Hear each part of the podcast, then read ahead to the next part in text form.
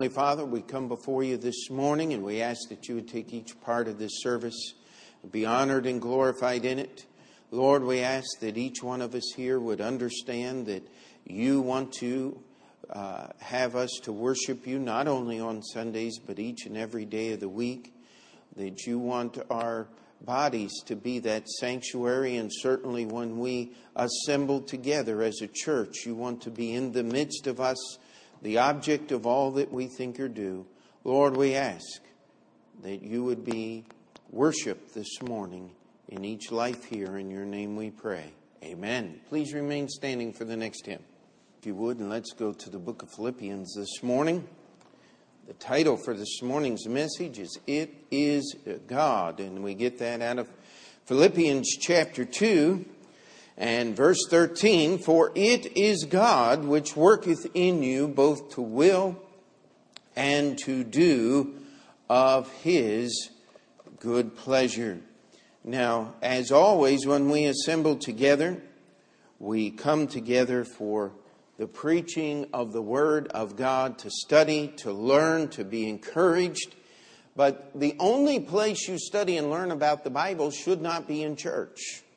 Uh, several years ago, there was an uh, article in a periodical that I used to subscribe to. I, I don't because, and one of the main reasons is this one right here.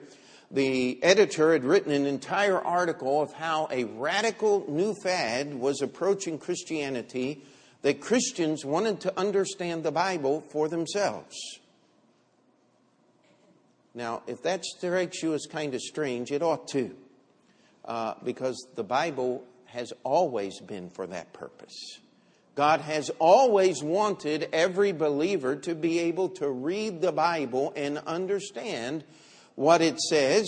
Of course, there is this thing called a preacher and a church, and someone says, But, Pastor, I can't understand the Bible like you do. Well, uh, I've spent my entire adult life if, if I weren't a little better at it than most of you, something would be wrong with me now, wouldn't it? Uh, but the simple truth is, God has called some to be preachers, and we need the preaching of God's Word. In fact, that's what we do every Sunday morning, Sunday night, Thursday night. Uh, even in our Sunday school time, it is trying to preach and teach God's Word because this is all that He gave us. And I love that song. Sin kept me from this book. Now it keeps me from sin. Amen. And the simple truth is, it is man that has come up with this idea that only a select few can understand the Bible. And uh, uh, I hate to put it this way, but it's just the way it is. If you had to have me to help you understand the Bible, then I'd be pretty important now, wouldn't I? Let me ask you who's important? Jesus is, isn't he? We got to get man out of the picture. But Jesus used men. Yes, he did. He used many great men. Over 40 men were used in nearly 2,000 years of history to give us what is called the Scripture, what we have as our Bible today. And yet, not one of those men said, Look to me. Every one of them said, Look to God. Look to Jesus. Look to the Creator of this world. And Paul is the writer of the book of Philippians. The city of Philippi, still there today, a city in Macedonia. And in that city, there was a church. And that church was having some problems. There were some struggles there, and Paul was writing this letter to the church at Philippi, hence the title, The Philippians, to the individuals there at Philippi, to this church that they would operate in the way that God had designed for them to operate. And of course, it was much more difficult for them than it would be for you and I because they didn't have the Bible like we do. In fact, this letter, Paul, of Paul to the Philippians, was meant to be part of our Bible, and we're going to look at that. And verse 13, chapter 2, I want to read that again. For it is God which worketh in you both to will and to do of his good pleasure. Now, the easiest thing in the world when you're trying to understand the Bible and really learn from it is to grab one verse, yank it out, and make it say what you want it to say. Now, not only is that the easiest thing to do, it's the most dangerous thing to do. Because what happens? you become the God of the Bible instead of the Bible being God's message to you. You become the authority because you get to pick and choose. And this is one of the reasons why uh, we're not going to spend a lot of time this morning, just a sentence or two, but one of the reasons why we use only the old King James Bible in our services. Because we do not want a Bible that's been picked over by the scholars. Uh, have you ever wondered about true scholarship? You see, true scholarship makes something difficult easier to understand without taking away the substance. That is the essence of true scholarship. What we have going on for scholarship today is someone taking something that's very simple and making it so complex that you worship the scholar for his great wisdom and intelligence. Now, eh, I hope you can see that those two things are exact opposites. We're not here to impress, I am not here to impress you with my intelligence. That would take all of about five seconds and we'd be done. But what I can do is try to impress you with God's Word and that could last for all eternity. As we try to understand the Word, it is God which worketh in you both to will and to do of His good pleasure. Now, if you didn't keep that verse in context, you could make it say just about anything you wanted. But what we want to do is go back in a few minutes, get the context of this verse, get the surrounding passages, and then we're going to just dig in. And, and my hope and my prayer is that we're going to understand one verse today better than we did when we got here. And if you already understand the message of this verse, that you will be encouraged to live it because let me tell you, it is a daily thing that ought to be part of every day now and until eternity. If we're going to obey the Word of God, this is one of those wonderful summary verses. It is God, for it is God which worketh in you, both to will and to do of His good pleasure. Now, go back with me to chapter 1. And by the way, do not allow the chapter divisions uh, to be your scriptural divisions. The thoughts and things do, of the scriptures do not rest upon the chapter and verse. The, uh, those are just reference points. Uh, but we go back to chapter 1 because it's, I mean, chapter 2 because it's an easy place here. It says, If there therefore be any consolation in Christ, if any comfort of love, if any fellowship of the Spirit, if any bowels of mercies, bowels and mercies, fulfill ye my joy that ye be like minded, having the same love, being of one accord, of one mind.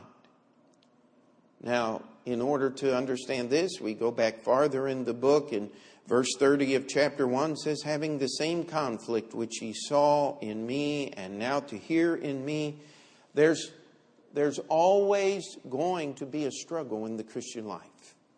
Paul is pleading with the Philippians. He's saying, if there's any consolation in Christ, if there's this love that we talk about, the comfort of love, the fellowship of the Spirit. Now, when it speaks of if any bowels and mercies, how many of you know what that word bowels actually means? I mean, it, it is not one of the more pleasant words in the English language, uh, but it just simply means I love you with my inside. Uh, if you wanted the vernacular, your bowels are your guts. Uh, that's the part that nobody likes to really think about, but you can't get along without them. Amen. Uh, they're kind of important. And when you say you love somebody with your heart, you're not talking about that little thing, a uh, little larger than your fist that goes bump, bump, bump, bump all those times. You're talking about your innermost being. And that word bowels is saying, I love you with everything that's inside of me.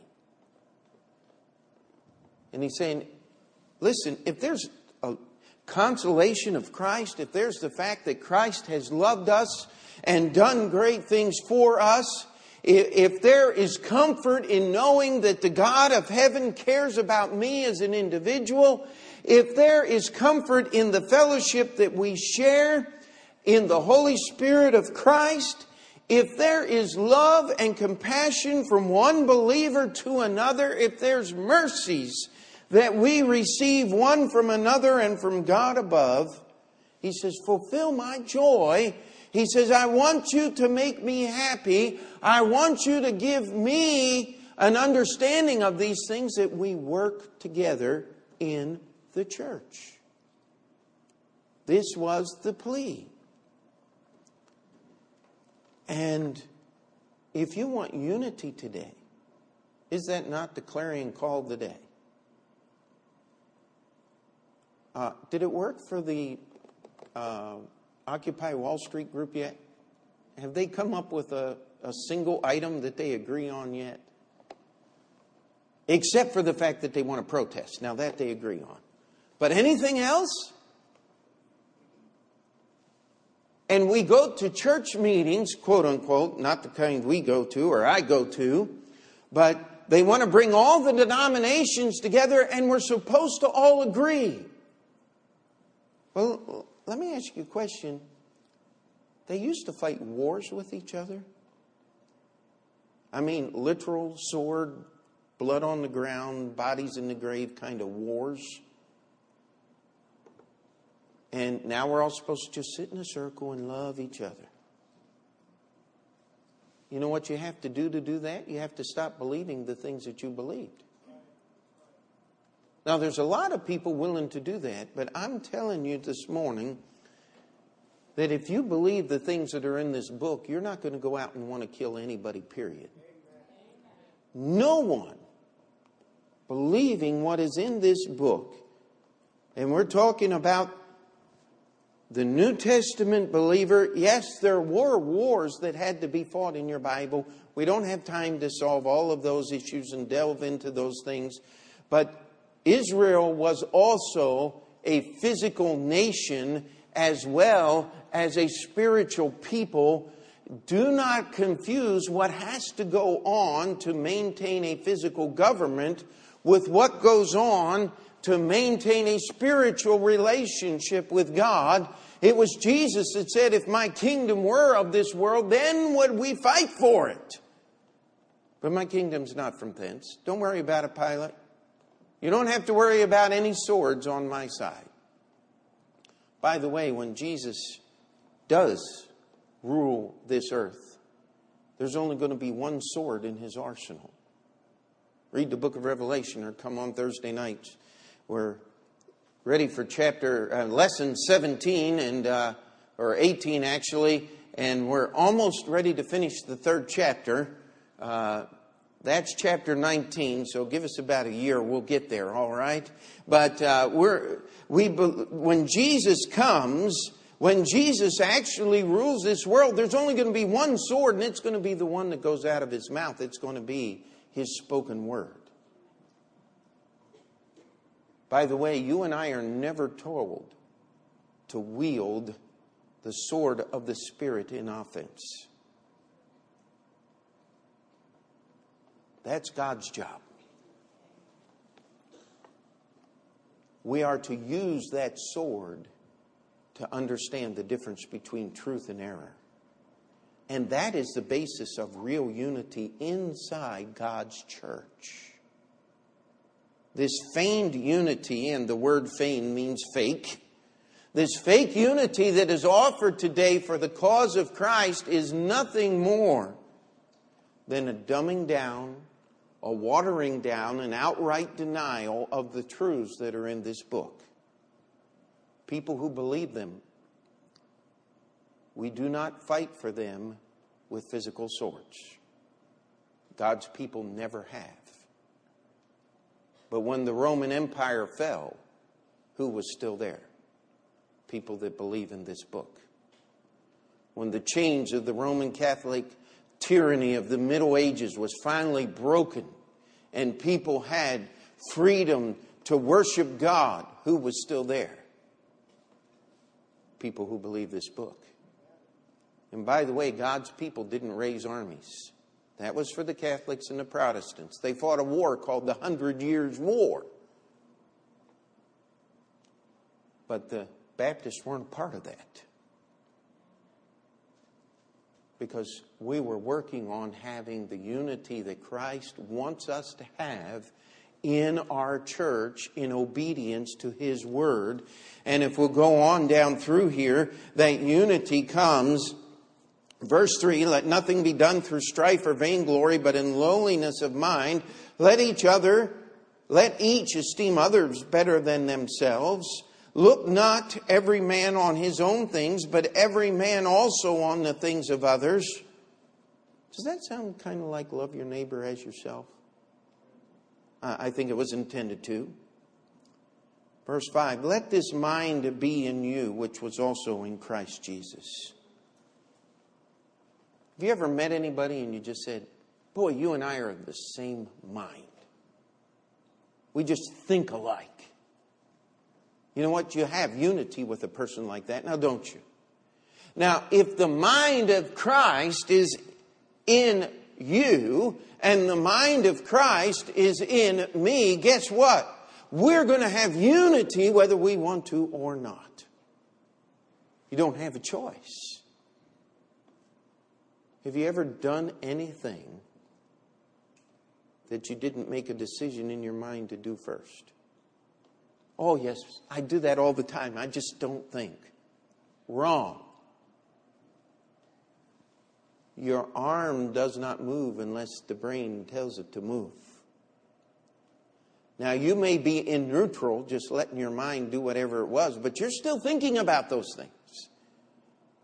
And this is why, in the picture of what the church is supposed to be, Christ is the head. Every command comes from the brain through the body. It's an amazing network. Somebody tried to figure out how long, if, if we took the nervous system, the network of nerves out of the human body and stretched it out, it was, it was some unbelievable amount. It would cross the, uh, the uh, uh, Atlantic Ocean, may go halfway around the world and yet that network is contained in your body. It's controlled by your brain. Whether you use it or not, that's your choice. But things are happening. And Paul is telling the Philippians, I want this mind which was in Christ Jesus to be in you. Do you think that would bring unity in the church at Philippi? Uh, let me tell you, it would. It would bring agreement in what is going on. And it tells us of the condescension, the example of Christ, who was the very God of gods, the creator of the universe. Somebody says, Well, how, how does that work? I don't know. I just know that the Bible says God spake it became. The Bible says that the Holy Spirit of God in Genesis chapter 1 hovered over the face of the deep. And yet in John chapter 1, it says, And without him was not anything made that was made. In Revelation, it says that he is the beginning of the creation of God. Our Jehovah's Sickness, I mean, witness uh, friends, they, they're not really friends, but uh, they like that verse. They say, See there, Jesus was the first created thing. No! The beginning of the creation of God, God creation began from him. That's what those words mean. He is the source of creation. And yet he took upon him human flesh. How many of you think you could speak on the limitations of human flesh? You've had to take Tylenol or ibuprofen or some of those painkillers during this week because your human flesh said, I, am not cooperating with that endeavor. Uh, you're going to have to help me out a little bit. How many of you woke up in the morning and your flesh said, I'm going back to bed? And you said, Oh, no, you're not. You're going to get up. And you had to fight that battle. How many of you have been hungry? And, and I don't mean deprived of food and starving, uh, but that old body, I mean, it just gets hungry. It doesn't matter how good a meal you eat at breakfast, you're hungry in the middle of the day. Does anybody else's body look, work like that, or am I the only one? I mean, we just have limitations in human flesh, do we not? And yet, when the God of glory, the Creator, veiled himself in human flesh, he took upon all him all of its frailties and shortcomings. How many of you have ever actually slept outside on the cold, hard ground with only like a little blanket or something to wrap yourself in? Anybody ever done that? You wake up just feeling refreshed. At, well, oh, you hurt in places you didn't even know you had. Jesus did that regularly with nothing but his outward cloak. He and his disciples were human beings. He had to stretch out them old tendons and, and, and relieve those sore spots just like you do. This was the mind that was in Christ. It says, but made himself of no reputation and took upon him the form of a servant and was made in the likeness of men. And being found in the fashion as a man he humbled himself and became obedient unto death even the death of the cross. Someone said how did god die? If jesus is truly god how did he die? It's very simple he made himself in the fashion of a man and being found in the fashion of a man, he humbled himself and became obedient to something every one of us in this room will face, and that is death. But being God, he rose again.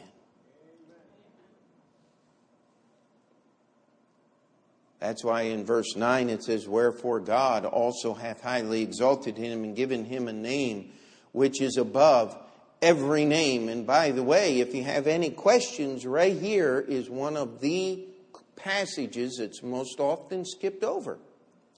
When we talk about the deity or the godness of Jesus Christ, you see, if there were a difference between God and Jesus Christ, it would say, and he hath given him a name which is above every other name. Because when he says, I've given him a name which is above every name, he is including his own name in there, and you can't have a name above God. How many of you got that first time you read that passage?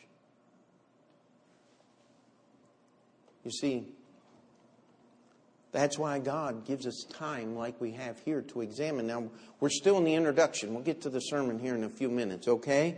But we got to set the context because if we don't know what this mind that was in Christ Jesus that Paul says he wants to be in yourself, we'll never understand what verse 13 is actually talking about. Because that's the context. It's talking about service in the church. That all these wonderful things that Jesus has given us ought to be lived out. But if we're going to live them out, we're going to have to stop looking at ourselves and start looking to others. We're going to have to let this mind be in us, which was in Christ Jesus. God has highly exalted him. Verse 10 that at the name of Jesus, every knee should bow of things in heaven and things in earth and things under the earth, and that every tongue should confess that Jesus Christ is Lord to the glory of God the Father. That's why we worship Jesus Christ. That's what the Bible says. We glorify the Father by worshiping the Son.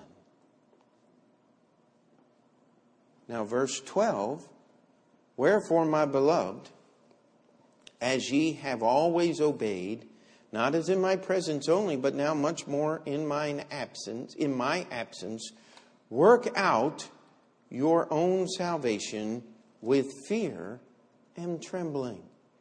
Now, this is the end of the context that we're going to look at before we get into the verse that is at question.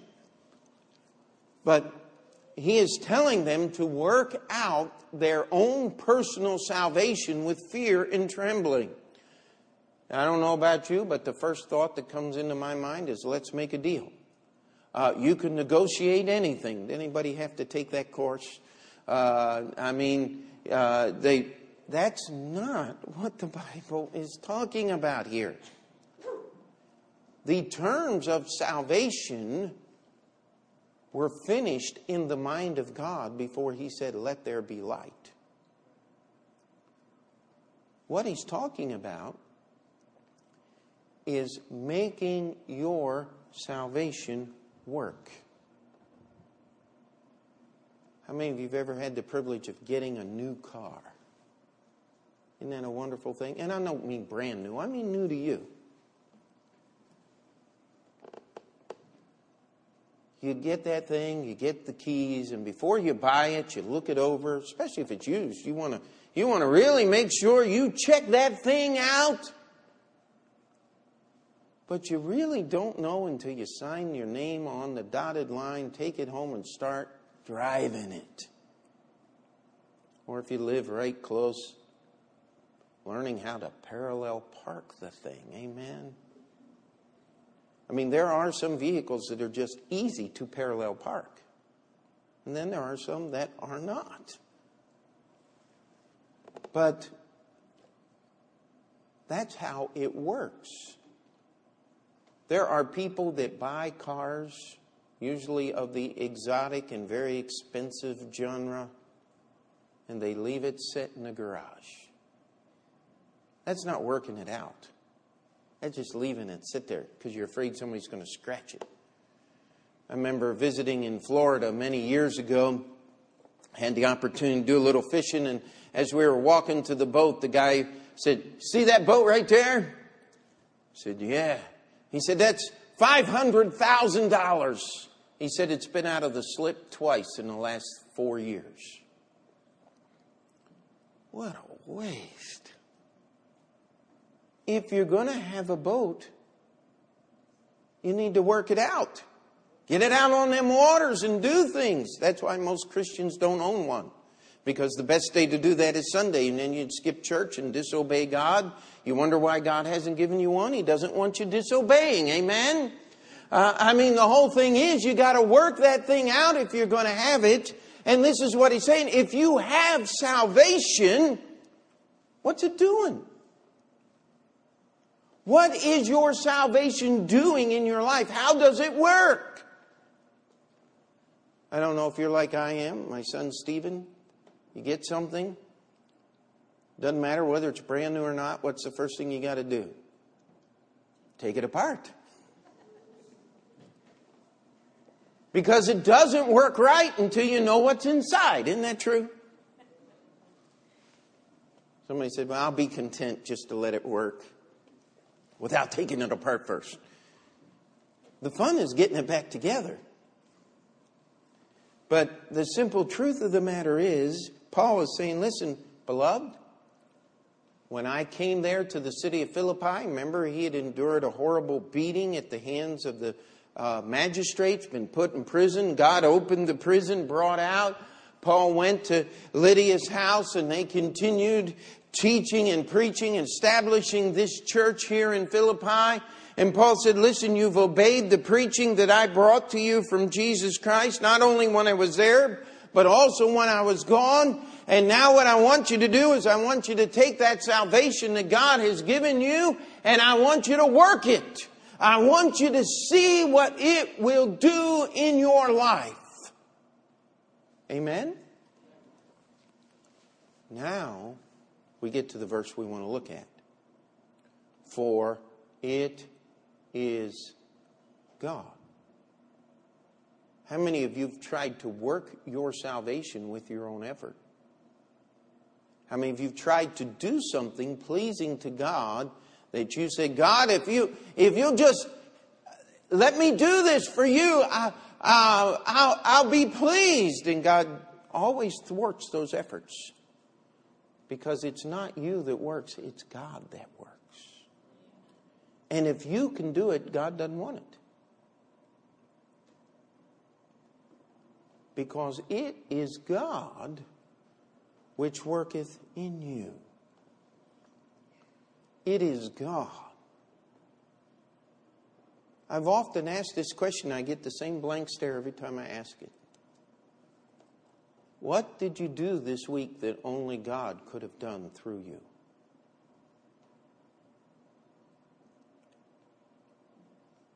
Silence is deafening, isn't it? We don't think that way. We're not conditioned to think that way. Most of us in this room have been influenced by false religion before we came here to this church. And false religion, the essence of all false religion is based on what you can do to please God, or in some religions, become a God. Of course, that in itself, trying to become a God, has to be little g, little o, little d, because there are many gods in that sense. But there is only one God, capital G O D. There can only be one supreme being by definition. There can only be one God. To believe in any more than that is just illogical and, of course, against the scriptures. But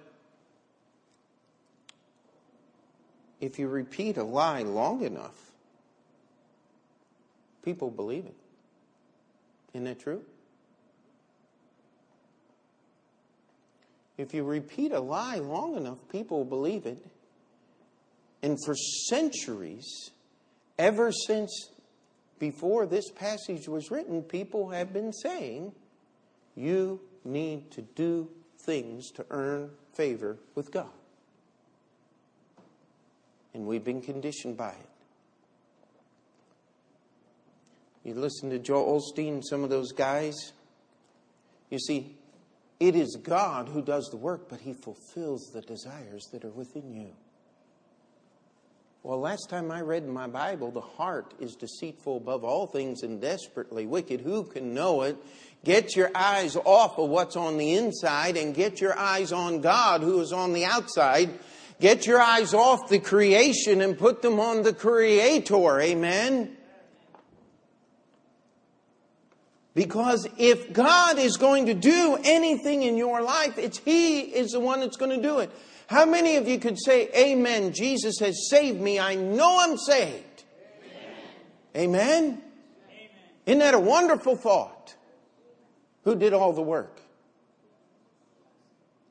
God did. Jesus did. Jesus was talking to Nicodemus. I, I love the picture here. He said, Nicodemus, you got to be born again. Nicodemus is saying, Well, wait a minute. I'm a little big for that. I'm a little old for that. Uh, I got to become a baby and get born all over again. And Jesus is very simple and very clear. He said, You've been born physically, you've been born of water, you must be born spiritually of the Spirit. Who did all the work when you were born physically? Ladies, help me out. Mama did. How many mamas do we have here today? Uh, you know about all that work. God designed it that way so we could understand a little bit more about what He wants to do in saving us. Amen? There's never been a baby that's given its mother assistance in childbirth. Doesn't happen.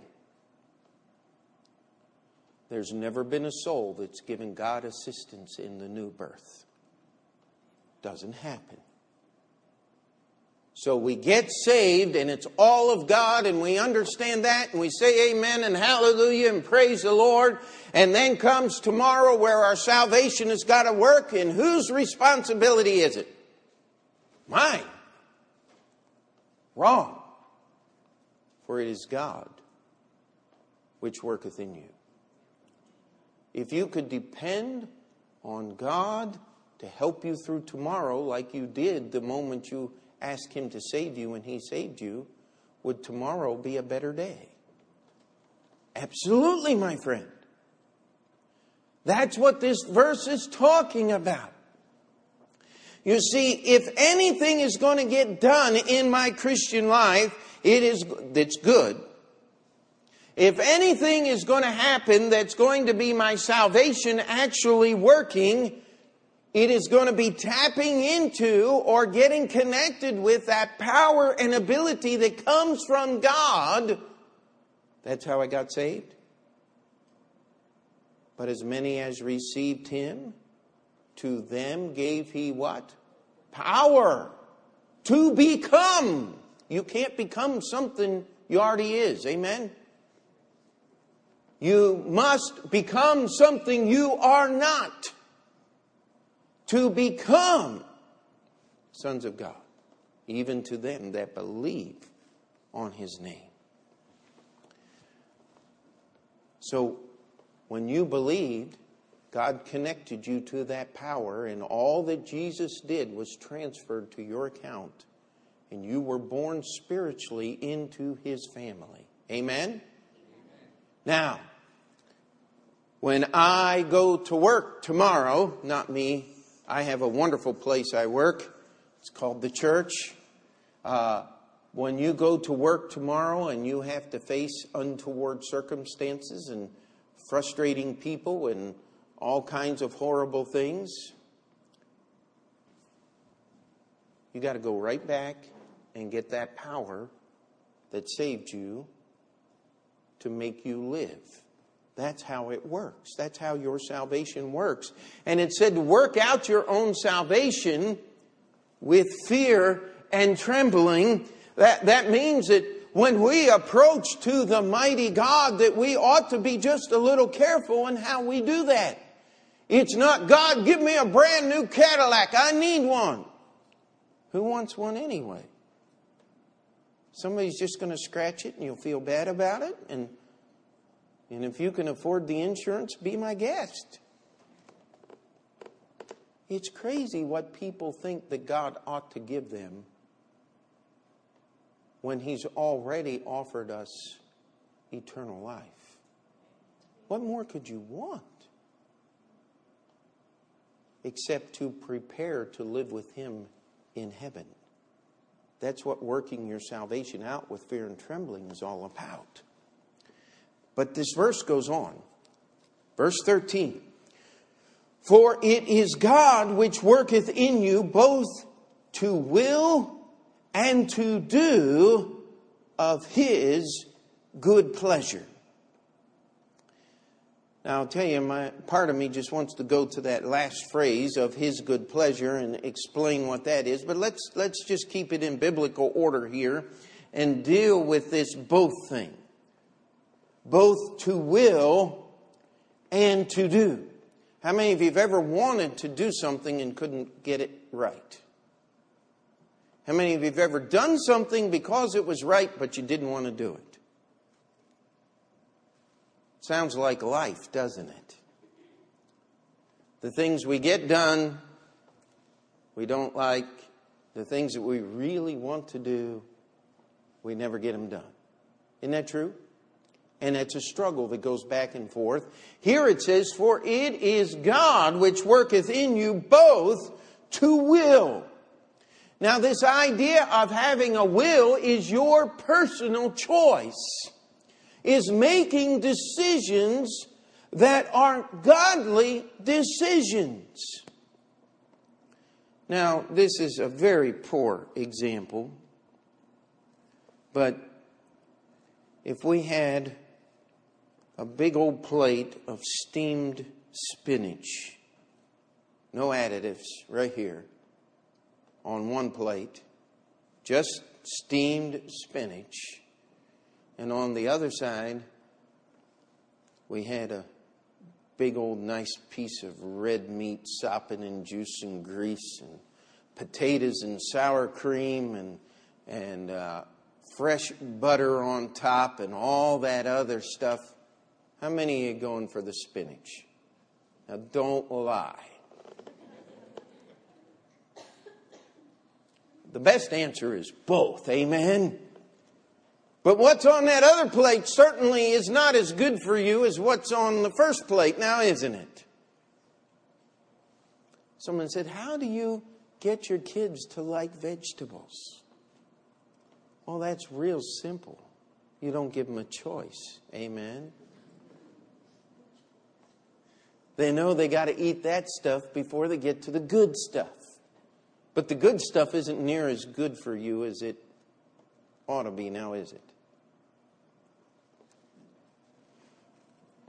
You see, the world is full of temptations which draws our desires away from Jesus Christ. Don't raise your hand. How many of you'd rather be in bed asleep right now than be here in church? Now, don't raise your hand. Don't discourage the preacher, all right? But our body has desires. Temptation is the desire or the want to do something that is wrong, that is against God's Word. And what happens to most of us as we fight temptation? We say, I don't want to, I don't want to, I don't want to, I don't want to, I, I, I really don't. Um, um, well, hello there. Isn't that how we work it? The Lord is my shepherd. I shall not. What's the next word? You got to get that wanter fixed. That's your will. How do I get it fixed? Uh, let this mind be in you, which was also in Christ Jesus. Oh. Um, work out your own salvation with fear and trembling? When is the last time you had any fear and trembling when you thought about approaching to God? I, I wish I could bring a whole series on that. Because I know in my heart that's not where it ought to be. And if I'm struggling with it, I know there are people in the pews that are struggling with it. We don't fear the Lord. We've gotten so used to His forgiveness that we go do what we want and then we come back to Him and say, God, forgive me. Let, let me live for you this week until I want to do something bad again. That's not what the Bible's talking about here. That's not God working. You see, if God works, He changes your will. Don't raise your hands, but how many of you used to, oh, that Bible's just a hard book. I can't pay any attention to it. Then you got saved.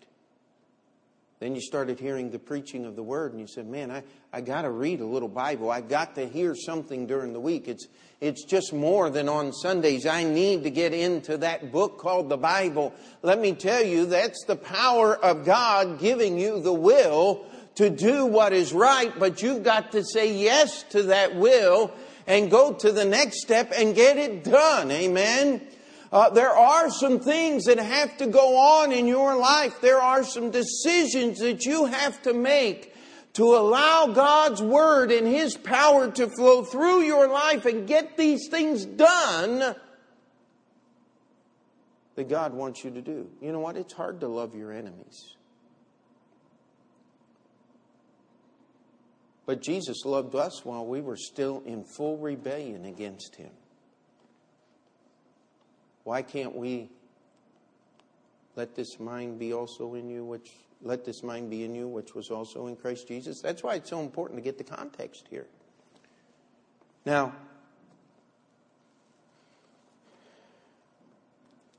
your desires, one of the most misquoted verses in the Bible, delight thyself also in the Lord, and he shall give thee the desires of thine heart. God, you know what I want, but I'll go to church on Sunday if you'll give it to me. That's not what the verse is talking about. It's just like when you got saved, you had to come to the end of yourself and to the end of everything and call upon God in His mercy, and He saved you. Amen? Okay? If you're going to live for Christ, you got to do the same thing. That's why Jesus said, pick up your cross daily and follow me, God will change your will. He will give you the desire to do what is right, and then He'll give you the ability to do what is right. Doing the right things for the wrong reasons is not going to float with God. Just because you do the right things on the outside doesn't mean that God is pleased. And just because you feel the right things on the inside and don't do the right things on the outside, do you think God's any less displeased with you? Wrong. You got to have both for it to be real. How many of you remember those silly little letters? I like you, you like me. Circle one, yes, no, maybe. But it's not signed. Why? Because you'd be embarrassed if they knew. It doesn't work in grade school. And it doesn't work with God either. There's got to be both a will and a do, or it doesn't count for God. Now, this last phrase, I could spend the whole morning on this last phrase of His good pleasure. Of His good pleasure. This is where the will and the do are checked. You see, it's not that God just wants to will and do what you want Him to do. It's God wants you to will and do what He wants you to do. And how do we know what He wants you to do? We have to find out what God's good pleasure is. Now, the idea of pleasure in our modern day society, and in uh, 21st century English has very negative and dirty connotations. At best, it means sneaking by the bakery and getting that third cannoli that your doctor doesn't know about. That's not the pleasure that's being talked about here. You want let the Bible define itself. Go back and read Genesis chapter 1. And God saw that it was what? Good. Um, you see, the word pleasure comes from the word please. When God looked at his creation and saw that it was good, was he not pleased? Was God pleased when Adam and Eve sinned? No, because it ruined his creation. Why does God hate sin? Because it brings forth what? Death. Why is God pleased with obedience? Because it brings forth life. How do I know that I love the children of God? How do I know that I love other people? By obeying God. That's His good pleasure. His good pleasure comes from God as God can only want what is most wholesome and what is absolutely best, not only in the life of that individual, but on his entire community surrounding him. This idea of God's good pleasure, let's go to Hebrews chapter 11. For he that cometh to God must believe that he what? Is. And that he is the rewarder of them that diligently seek him. If we were to just put that verse in its simplest point, number one, you must believe that God exists. Number two, you must believe that He is good, that He is a rewarder of them that diligently seek Him. God's goodness and God's pleasure are one in the same. God wants you and I to enjoy the best that He has for us. If you were able to truly love your neighbor as yourself, do you think you would enjoy life or hate life? If every person were to love their neighbor as their self, we wouldn't need John Lennon's stupid song Imagine, now would we? Everybody knows that silly song. My kids don't because they never heard it. Never will by God's grace unless they're walking through the mall and they play it or something. But that's the best that man can do is imagine a world where everybody loves everybody. Well, wrong. How about we have this mind which was also in Christ Jesus? Where we can truly love one another, not based upon what they do for me, but based upon what Jesus has done for us all. That we in unity work together to accomplish the things that God has called us to accomplish. You see, because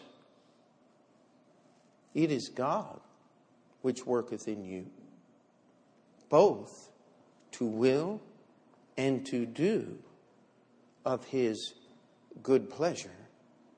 Revelation chapter 4 says, Thou art worthy, O Lord, to receive glory and honor and power, for thou hast created all things, and for thy pleasure they are and were created.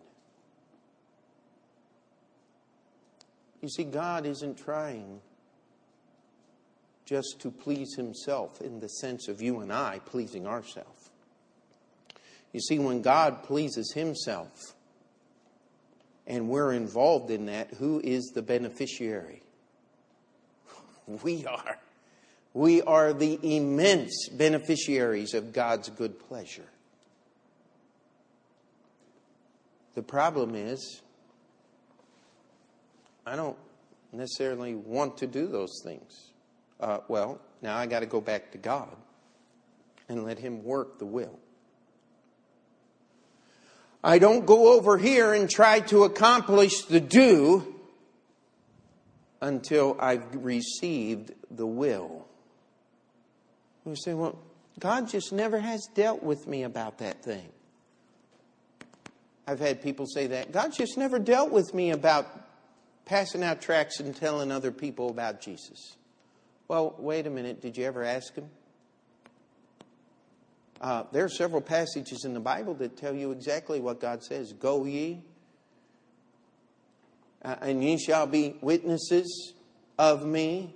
I mean, there's the, this whole book called the Bible was about going. Amen. It's getting the message from God and taking it to those who don't have it. say, well, God's never really dealt with me about my TV. I know you're against that stuff, preacher. You're just against everything. Amen. I'm against everything except getting His power to want what He wants and to do what He wants to do. Because then I can know that it is God that is working in my life and not me. Most of us are not without some ability. Meaning that we can accomplish some things, we can do some things. How do I know that the things that I do are of God and not of me? I, I got to go back to that good pleasure thing. Does it fit in the realm of God's good pleasure? If I check out there, then I got to find out the reasons why I did it. Did I do it so other people would look at me and say, wow, you're really good at that? Well, if that's the reason why I did it, not His will, even if I did the right thing. I got to get His will, His do, and His pleasure. I got to put those things in line. And then I can know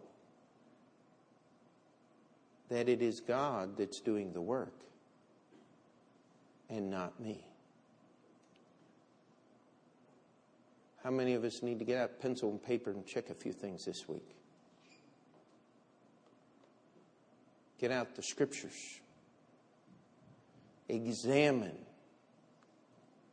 what we're doing, for it is God which worketh in us. Both. Got to have both to will and to do of His good pleasure. Let's have every head bowed, every eye closed. Dear Heavenly Father, as we come before you this morning,